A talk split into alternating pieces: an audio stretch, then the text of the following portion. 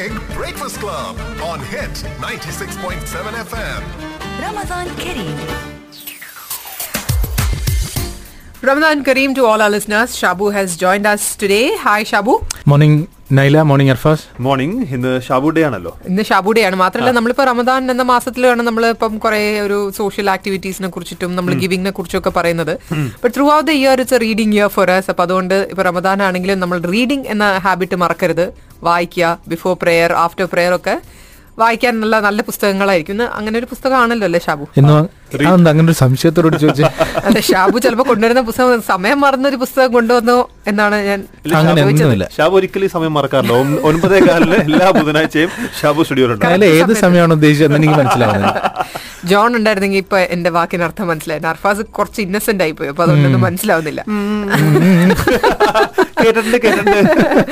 ശരി ഷാബു. ആ ശരിക്കും ഈ സമയത്തിന് പറ്റിയൊരു പുസ്തകമായിരിക്കും എന്ന് ഞാൻ വിശ്വസിക്കുന്നു. കാരണം നൈല പറഞ്ഞു തുടങ്ങിയതുപോലെ ഈ സമയം എന്ന് പറയുന്നത് നമ്മൾ കുറച്ചുകൂടി ഒരു ഒരു ഗിവിങ്ങിനും അല്ലെങ്കിൽ ഒരു ചാരിറ്റിക്കും ഒക്കെ കൂടുതൽ പ്രാധാന്യം കൊടുക്കുന്ന ഒരു സമയമാണ്. ഈ പുസ്തകവും ചാരിറ്റിയും തമ്മിൽ എന്തെങ്കിലും ബന്ധമുണ്ടെന്ന് ചോദിച്ചു കഴിഞ്ഞാൽ അങ്ങനെ പ്രത്യേകിച്ച് ബന്ധമൊന്നുമില്ല. പക്ഷേ ഈ പുസ്തകത്തിന് ഈ പുസ്തകത്തിന്റെ കണ്ടന്റിന് കുറച്ചുകൂടി ഒരു പ്രാധാന്യമുണ്ട്. കാരണം നമുക്കറിയാം പാട്ട് എന്ന് പറഞ്ഞാൽ നമ്മൾ പെട്ടെന്ന് ഒരു പാട്ട് പറയാൻ പറഞ്ഞ ഒരു സിനിമാ പാട്ടായിരിക്കും നമ്മുടെ മനസ്സിലേക്ക് വരിക. അത് തന്നെ ആയിരിക്കും നമ്മൾ പറയുക കാരണം അത്രയും പോപ്പുലർ ആണ് സിനിമ എന്ന് പറഞ്ഞ മാധ്യമം തന്നെ അത്രയും പോപ്പുലർ ആയതുകൊണ്ട് പാട്ടുകൾക്കും അത്രയും പ്രചാരമുണ്ട്. പക്ഷേ നാടക ഗാനങ്ങൾ അതോടൊപ്പം തന്നെ സിനിമാ ഗാനങ്ങളോടൊപ്പം കിടപിടിക്കുന്ന നാടക ഗാനങ്ങൾ പിറവിയെടുത്ത ഒരു നാടാണ് നമ്മുടേത്. ആദ്യകാലത്ത് കെ പി എസ് സി നാടക ഗാനങ്ങളായിരുന്നു ആളുകളുടെ ചുണ്ടിൽ ഏറ്റവും ആദ്യം വന്നിരുന്നത്. സിനിമാ പാട്ടുകൾക്ക് മുന്നേ. അത്രത്തോളം പ്രാധാന്യം ഉണ്ടായിരുന്നു പിന്നീട് നമ്മുടെ നാടക ഗാനങ്ങൾ ഏതോ നമ്മൾ പറയില്ല രണ്ടാം കിട മൂന്നാം കിട പാട്ടുകളായി മാറി. പക്ഷേ മഹാരഥന്മാർ മലയാള സിനിമയ്ക്ക് സിനിമാ സംഗീതത്തിന് ഈണം നൽകിയതും എഴുതിയതുമായ മഹാരഥന്മാർ എഴുതിയിട്ടുള്ള എത്രയോ നാടകഗാനങ്ങളുണ്ട്. ആ നാടകഗാനങ്ങളിൽ പലതും നമുക്കിന്ന് കേൾക്കാൻ സാധ്യമല്ല.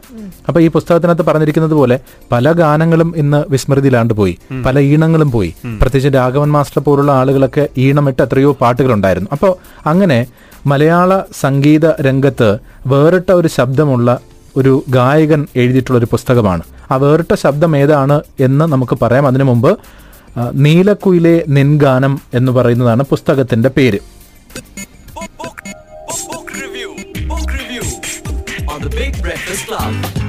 ഇനി ആ വേറിട്ട ഗായകൻ ആരാണ്? വേറിട്ട ശബ്ദമുള്ള ഗായകൻ ആരാണ് എന്ന് നമുക്ക് പറയാം. ആ അദ്ദേഹത്തിന്റെ അദ്ദേഹത്തിന്റെ പേര് പറയുമ്പോൾ തന്നെ ആദ്യം ഓർക്കുന്ന ഒരു പാട്ടുണ്ട്. നമുക്ക് ആദ്യം ആ പാട്ടിലേക്ക് വരാം.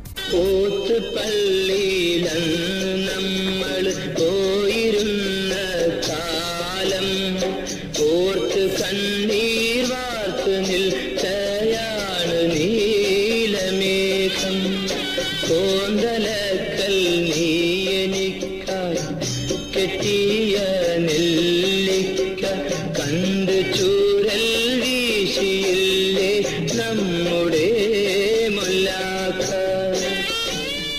വി ടി മുരളി എന്ന ഗായകന്റെ ശബ്ദമാണ് നമ്മൾ കേട്ടത്. ഒരുപക്ഷെ ഒരു ഗായകനെ സംബന്ധിച്ച് ഒരു പാട്ട് ഏറ്റവും കൂടുതൽ ഹിറ്റാവുകയും ആളുകളുടെ മനസ്സിൽ ചിരപ്രതിഷ്ഠ നേടുകയും ചെയ്തു കഴിഞ്ഞാൽ പിന്നീട് അദ്ദേഹത്തെ ഓർക്കുന്നത് മുഴുവനും ആ പാട്ടിലൂടെയാണ്. വി ടി മുരളി എന്ന് പറഞ്ഞാൽ ഒത്തുപള്ളി പാടിയ ഗായകനല്ലേ തോന്നും. പക്ഷേ ആ ഗായകനെ സംബന്ധിച്ച് അതിനും അപ്പുറം എത്രയോ മനോഹരമായ പാട്ടുകൾ പാടിയിട്ടുണ്ട്. അദ്ദേഹം കെ പി എസ് സി നാടക സമിതിയിൽ അംഗമായിരുന്നു ഗായകനായിരുന്നു. തേൻതുള്ളി ഉൽപ്പത്തി കത്തി ഉയരും ഞാൻ നാടാകെ ബാല്യകാല സഖി അങ്ങനെ നിരവധി സിനിമകളിൽ പാടിയിട്ടുണ്ട്. കെ രാഘവൻ മാസ്റ്ററുടെ പ്രിയപ്പെട്ട ശിഷ്യനായിരുന്നു എന്ന് പറയാം. അതുകൊണ്ട് തന്നെയാണ് രാഘവൻ മാസ്റ്റർ ഈണമിട്ട കുറേ പാട്ടുകൾ. അത് നാടകഗാനങ്ങളാണ്. റേഡിയോയ്ക്ക് വേണ്ടി എഴുതിയിട്ടുള്ള ലളിത ഗാനങ്ങളാണ് അതേക്കുറിച്ചൊക്കെ ഉള്ള ഒരു പുസ്തകമാണ്. അദ്ദേഹം തന്നെ പറയുന്നുണ്ട് രാഘവൻ മാസ്റ്ററുടെ ഈണം ഇതൊന്നും നമുക്കിനി കേൾക്കാൻ പറ്റില്ല. കാരണം സിനിമാ പാട്ടുകൾ എന്നും ഉണ്ടാവും അവിടെ. റെക്കോർഡിംഗ് ഉണ്ടാകും. പക്ഷെ നാടകഗാനങ്ങളുടെ റെക്കോർഡിംഗ് ഉണ്ടാവില്ല. അതുകൊണ്ടാണ് നീലക്കുയിലെ നിൻഗാനം എന്ന് പറഞ്ഞ ഈ പുസ്തകത്തിലൂടെ അദ്ദേഹം ആ പാട്ടുകളെ എന്നും മലയാളിയുടെ മനസ്സിൽ നിറഞ്ഞു നിൽക്കാൻ വേണ്ടി എഴുതിയിട്ടുള്ളത്. നമുക്ക് വി ടി മുരളിയോട് തന്നെ ചോദിക്കാം എന്താണ് ഈ പുസ്തകത്തിന്റെ പ്രത്യേകത എന്ന്? നീലക്കുയിലെ നിൻ ഗാനം എന്നത് ഒരു പുസ്തകമായി ഞാൻ പ്രത്യേകമായി എഴുതിയതല്ല യഥാർത്ഥത്തിൽ. ഇരുപത് പാട്ടുകൾ മാസ്റ്റർ മാസ് മാസ്റ്റർ എന്നെ പഠിപ്പിച്ച അല്ലെങ്കിൽ മാസ്റ്ററുടെ പാട്ടുകളായി ഞാൻ പാടിയിട്ടുള്ള ഇരുപത് പാട്ടുകൾ പുനരാവിഷ്കരിച്ചപ്പോൾ അത് വീണ്ടും റെക്കോർഡ് ചെയ്തപ്പോൾ അത് അതിനെക്കുറിച്ചുള്ള ഓരോ ഓർമ്മകളും മാഷയുടെ സംഗീത രീതികളെ കുറിച്ചുള്ള ഓർമ്മകളും അദ്ദേഹത്തിന്റെ ഈ പഠിപ്പിക്കുന്ന രീതികളും ഒക്കെ അതിന്റെ പശ്ചാത്തലവും ഒക്കെ കുറിച്ചു വെക്കണം എന്ന് തോന്നിയിരുന്നു. അങ്ങനെയാണ് ആ പുസ്തകം ഉണ്ടാകുന്നത്. ആ പുസ്തകത്തിന്റെ പശ്ചാത്തലം എന്ന് പറയുന്നത് ആ പാട്ടുകളിൽ നാടകഗാനങ്ങളുണ്ട് അല്ലാതെ ലളിതഗാനങ്ങളുണ്ട് റേഡിയോയിൽ പാടിയിട്ടുള്ള പാട്ടുകളുണ്ട് അങ്ങനെ പല തരത്തിലുള്ള പാട്ടുകളുണ്ട്. പ്രധാനമായും നാടക ഗാനങ്ങളാണ് വന്നിട്ടുള്ളത്. അത് തിരുവനന്തപുരം സംഘചേതനയുടെയും അതുപോലെ കെ പി എസ് സിയുടെയും അതുപോലെ കോഴിക്കോട് കലിങ്കയുടെയും ഒക്കെ നാടകങ്ങൾ വര വടകരയിലെ വര വരത എന്ന നാടക സംഘത്തിന്റെയും ഒക്കെ നാടകങ്ങൾക്കായി ഞാൻ പാടിയിട്ടുള്ള പാട്ടുകളാണ്. ഒരു പക്ഷേ ആ നാടകഗാനങ്ങൾ എനിക്ക് തോന്നുന്നത് സിനിമയിൽ അദ്ദേഹം ചെയ്തിട്ടുള്ള പാട്ടുകളോട് കിടപിടിക്കുന്നതോ അല്ലെങ്കിൽ അതിനേക്കാൾ മേലെയോ ചില പാട്ടുകൾ വന്നിട്ടുണ്ട്. അത് മാത്രമല്ല ഈ നാടകത്തിലും റേഡിയോയിലും ഒക്കെ വന്നിട്ടുള്ള പാട്ടുകൾ അതിന്റെ ഈനങ്ങൾ നശിച്ചു പോകുമല്ലോ എന്നുള്ള ഒരു ചിന്ത കൂടി എനിക്കുണ്ടായിരുന്നു. ഇതൊക്കെ ഞാനും കൂടി കഴിഞ്ഞാൽ കാരണം പൊതുവേദികളിൽ ഇത് പാടേണ്ടി വരുന്നില്ല. മറ്റ് കാര്യങ്ങൾക്ക് ഉപയോഗിക്കേണ്ടി വരുന്നില്ല. പക്ഷെ ഇത്തരം മനോഹരമായ ഈണങ്ങൾ ഒക്കെ നഷ്ടപ്പെട്ടു പോകുമല്ലോ എന്നുള്ളൊരു തോന്നൽ കൂടി എന്റെ ഒരു ഈ ഇത് റെക്കോർഡ് ചെയ്ത് വെക്കുന്ന ആരും സഹായിച്ചിട്ടൊന്നും ചെയ്തതല്ല തുടങ്ങിയതല്ല. പക്ഷെ പിന്നീട് നീള സാംസ്കാരിക വേദി എന്നൊരു സംഘടന അതും പ്രവാസികളാണ് കൂടുതലും പ്രവാസികളാണ്. അവരതിന് തയ്യാറാവുകയും അത് പൂർത്തീകരിക്കാൻ എന്നെ സഹായിക്കുകയും ചെയ്യാനുണ്ടായിരുന്നു ഇരുപത് പാട്ടുകളാണ് അതിലുള്ളത്. ആ ഇരുപത് പാട്ടുകളെ കുറിച്ചും ഇരുപത് അധ്യായങ്ങളായിട്ടാണ് വളരെ ചെറിയ ചെറിയ കുറിപ്പുകളാണ് വളരെ ചെറിയ പുസ്തകമാണ് കുറിപ്പുകളാണ് ഈ പുസ്തകത്തിലും ഉള്ളത് വചനം ബുക്സാണ് ആ പുസ്തകം പ്രസിദ്ധീകരിച്ചിട്ടുള്ളത്. രാഘവ മുദ്രകൾ രാഘവ പാട്ട് സംഗീതത്തിന്റെ മുദ്ര ഒരുപക്ഷെ ഈ പാട്ടുകളിലും നിങ്ങൾക്ക് ദർശിക്കാൻ സാധിക്കും. പാട്ട് കേൾക്കുന്നവർക്ക് ഈ പുസ്തകത്തിന്റെ വായന കുറച്ചുകൂടി ആസ്വാദനത്തിന്റെ തലത്തിലേക്ക് പോകുവാൻ സഹായിച്ചു എന്നും വരാം എന്നാണ് ഞാൻ കണക്കൂട്ടുന്നത് അദ്ദേഹം ഇതിന്റെ ആമുഖത്തിൽ പറയുന്നത് പോലെ രാഘവൻ മാസ്റ്റർ എനിക്ക് ആരായിരുന്നു? എന്ന് ഞാൻ എപ്പോഴും എന്നോട് തന്നെ ചോദിച്ചിട്ടുണ്ട്. ഗുരുനാഥൻ പിതൃതുല്യൻ സുഹൃത്ത് എന്നെല്ലാം പറയാം. പക്ഷേ ഇങ്ങനെയൊന്നും പറഞ്ഞാൽ അത് പൂർത്തിയാവില്ല. അത്രയ്ക്കും ഉയരത്തിലാണ് ഞാൻ അദ്ദേഹത്തെ പ്രതിഷ്ഠിച്ചിരിക്കുന്നത്. കാരണം ഈ രാഘവൻ മാസ്റ്ററാണ് എല്ലായ്പ്പോഴും പ്രത്യേകിച്ച് നാടക ഗാനങ്ങളിൽ ഒരു പുരുഷ ശബ്ദം ഉണ്ടെങ്കിൽ ആ എന്നാൽ അത് വി ടി മുരളി പാടിക്കോട്ടെ എന്ന് പറഞ്ഞ് രാഘവൻ മാസ്റ്റർ വി ടി മുരളിയെ കൊണ്ട് പാടിക്കുമായിരുന്നു. അങ്ങനെ നാടക ഗാനങ്ങളിലൂടെ പിന്നീട് സിനിമയിലേക്ക് വന്നപ്പോഴൊക്കെ രാഘവൻ മാസ്റ്ററുടെ ഒരു ഒരു സ്നേഹം ഒരു പിന്തുണ വി ടി മുരളിക്ക് കിട്ടിയിരുന്നു. പക്ഷേ വി ടി മുരളി എന്ന് പറയുന്ന ഒരു ഗായകനെ സംബന്ധിച്ച് അത്രത്തോളം അവസരങ്ങളൊന്നും കൂടുതൽ കിട്ടിയില്ല. അദ്ദേഹം തന്നെ പറയുന്നുണ്ട് ഉയരും ഞാൻ നാടാകൻ എന്ന് പറഞ്ഞൊരു മോഹൻലാൽ ചിത്രം. ആ ചിത്രത്തിൽ പാടി വളരെ മനോഹരമായ ഒരു പാട്ട്. ആ പാട്ട് കേട്ടിട്ട് ബാക്കി കാര്യം പറഞ്ഞു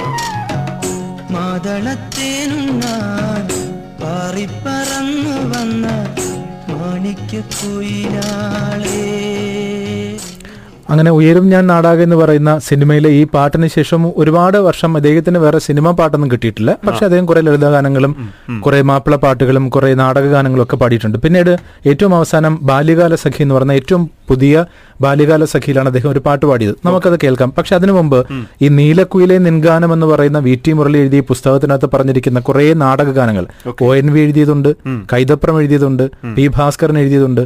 ഇതിനെല്ലാം രാഘവൻ മാസ്റ്റർ ഈണമിട്ട കുറെ നല്ല ഈണങ്ങളുണ്ട്. പക്ഷെ ആ ഈണങ്ങളൊന്നും നമുക്ക് കേൾക്കാൻ സാധിക്കില്ല എന്ന് ഞാൻ പറയാൻ കാരണം അതില്ല.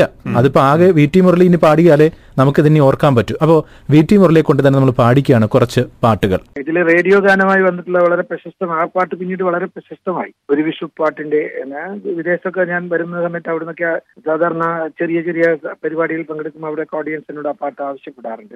അതിങ്ങനെയാണ്. ഒരു വിഷുപ്പാട്ടിന്റെ ചിറകിൽ ഞാൻ ഇന്നലെ ഒരുപാട് ദൂരം പറന്നു വന്നു.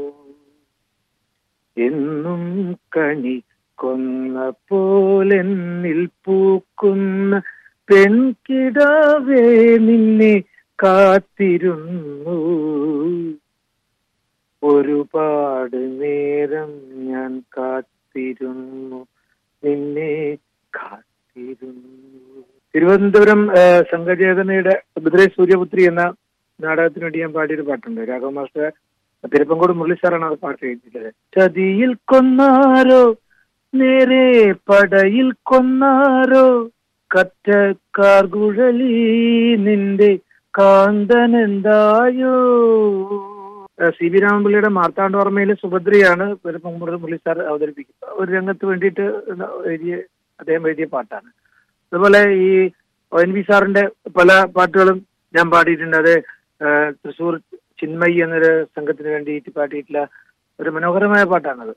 അത് പൂമുഖത്തളത്തിലേ ചിത്തിരത്തൂണിൽ ചാരി ഓമനെ നീ ഇന്നാരെ കാത്തു നിൽപ്പൂ ഇങ്ങനെ കെ പി എസ് സിയിലെ കിളിച്ചുണ്ടൻ മാവിന്റെ അതും വളരെ പ്രശസ്തമായ പാട്ടാണ്.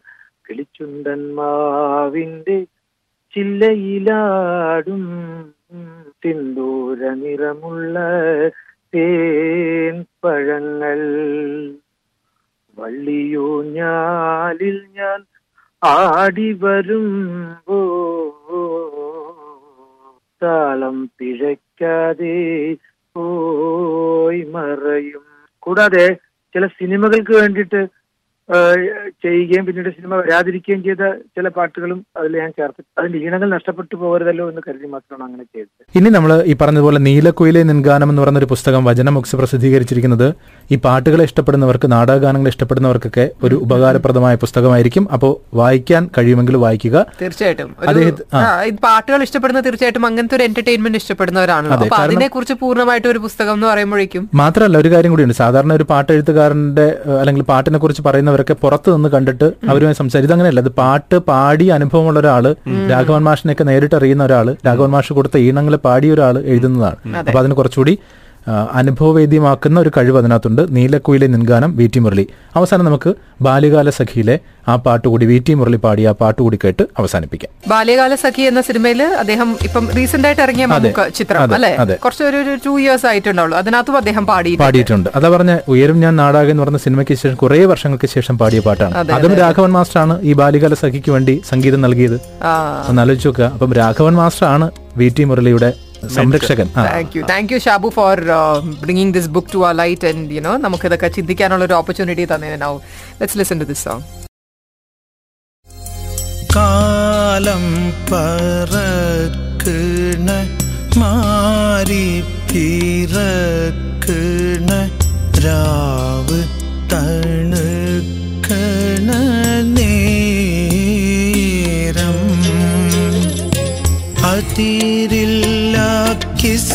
തൻ കിളിവാതിൽ ചാരത്ത് രാക്കഥ മൂളുന്നതാരോ?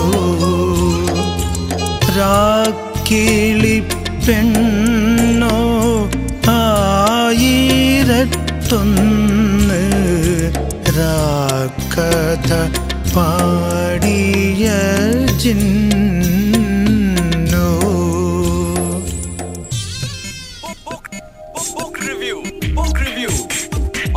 Breakfast Club.